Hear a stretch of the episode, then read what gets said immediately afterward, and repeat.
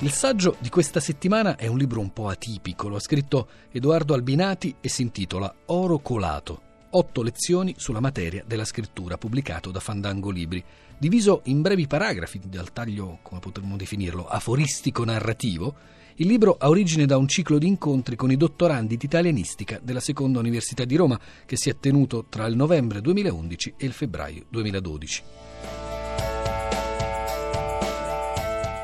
Albinati, poeta e narratore, insegna dal 1994 presso il penitenziario di Rebibbia a Roma. Il suo libro più recente è Vita e morte di un ingegnere, pubblicato da Mondadori nel 2012.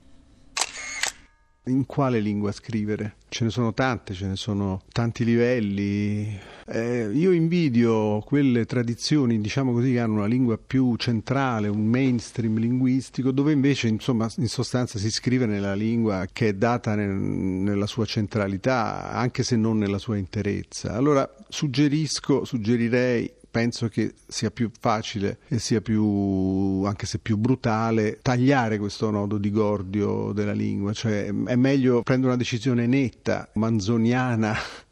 per capirsi, cioè, eh, sì, d'accordo, non è possibile che due signori del Seicento che vivono in Lombardia parlino il toscano, ma io faccio finta come se questo fosse possibile crearsi una lingua propria, in sostanza scegliendo in quel meraviglioso tesoro, in quel mare magnum che può essere però così profondo e così vasto da sgomentare, quella lingua che servirà al libro, ecco non tanto allo scrittore, al libro che sta scrivendo. Io da qualche tempo mi diverto, anche perché ormai ho qualche annetto, a mm, ricapitolare, a ricordare frasi, modi di dire, parole che non si usano più. E poi faccio il confronto con delle persone più giovani di me e gli chiedo ma eh, voi sapete cosa vuol dire, non so, l'espressione che sagoma, che era quella che usava sempre mia madre per, per dire di qualcuno che era divertente. E quindi anche in ambito letterario e critico, della critica letteraria, mi diverto a ricordare certe espressioni che andavano molto quando ero ragazzo, che sentivo che tutti usavano, i critici, gli scrittori, una delle quali era il ron ron, cioè si diceva, ah sì, quello scrittore ha il suo ron ron, e io all'inizio non capivo perché cosa fa, le fusa, è un gatto, sì, è in un certo senso quel modo di scrivere che indica quel modo apparentemente svagato eh, ripetitivo talvolta, molto understated, per cui dei fatti magari drammatici lentamente vengono alla luce lentamente conquistano chi li legge, anche un po' lo assopiscono, cioè creano quella specie di meraviglioso dormiveglia che talvolta la lettura è almeno per me è così, mi accorgo molto spesso di addormentarmi e risvegliarmi più volte mentre leggo un libro. E allora gli scrittori del ron ron erano quelli come i gatti che ti si appallottolano sulla pancia, che al tempo stesso ti danno qualcosa, questo tepore, questo lento piacere che ti porta ad assopirti, a fare dei sogni. I sogni che si sognano mentre si legge fanno parte dei libri letti. Ma io credo di esserla, averla un po' inventata questa definizione del default stilistico. Default poi è una parola ambigua perché oggi poi per lo più viene, viene usata intendendo un crollo finanziario, il collasso di un paese come la Grecia, il Portogallo. Io invece lo userei nell'accezione proprio informatica, eh, cioè il, il, il default è ciò che va in automatico se non si danno ulteriori informazioni. Questo può accadere a uno scrittore inesperto, ma secondo me accade ancora di più agli scrittori esperti che hanno ormai scritto dei libri, hanno il loro pubblico, hanno il loro modo, anzi fra l'altro è il pubblico spesso degli scrittori che vuole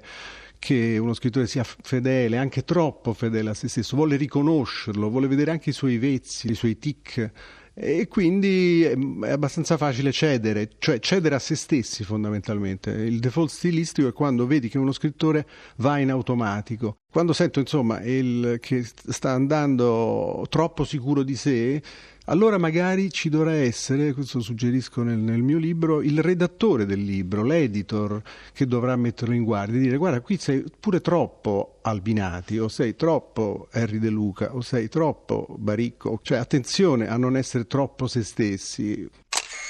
Purtroppo in questo momento, diciamo così, storico della letteratura italiana vi è una netta, forse irreversibile separazione tra la prosa e la poesia, cosa che nella nostra tradizione non era, anzi quando penso poi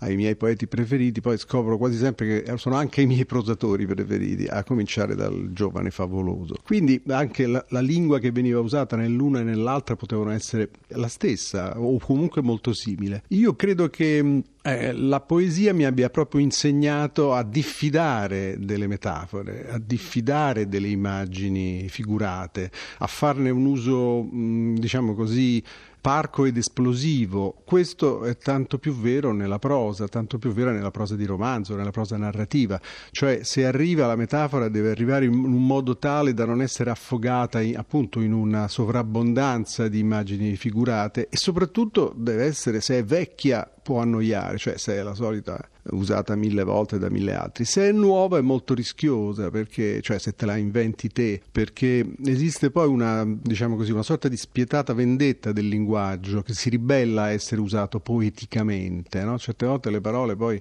hanno quel loro peso che, che si ribella al trattamento così suggestivo e siccome ho la, te- la sensazione che appunto quando gli scrittori ehm, sentono un po' la, arrivare la, la, la, riserva della benzina, delle loro forze, allora gli danno più dentro, cercano di essere più suggestivi, di scaldarsi loro con le metafore, con, le metafore, con la retorica,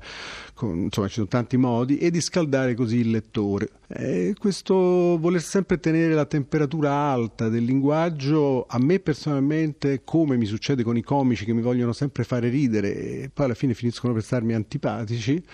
è un grosso rischio. Magari è meglio essere più freddi, più gelidi, più aridi e poi quando arriva il momento piazzare l'immagine forte. Questo è una ricetta un po' banale, lo, lo, confesso, però sarebbe come una cucina di troppi, troppi sapori, troppo speziato, lo diceva Coleridge addirittura, no? cioè ci metti molto molto curry, molto peperoncino, molta, molto zenzero, alla fine non, non si sente più niente.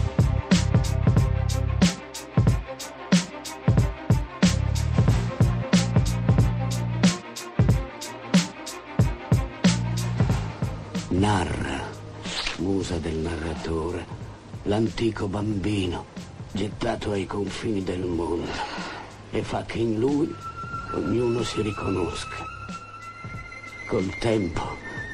quelli che mi ascoltavano sono diventati miei lettori e non siedono più in circolo, ma ognuno per sé e nessuno sa nulla dell'altro. Un vecchio sono io di voce stridula, ma il racconto si leva ancora dal profondo e la bocca lievemente aperta lo ripete con forza e facilità una liturgia dove nessuno va iniziato al senso delle parole e delle frasi.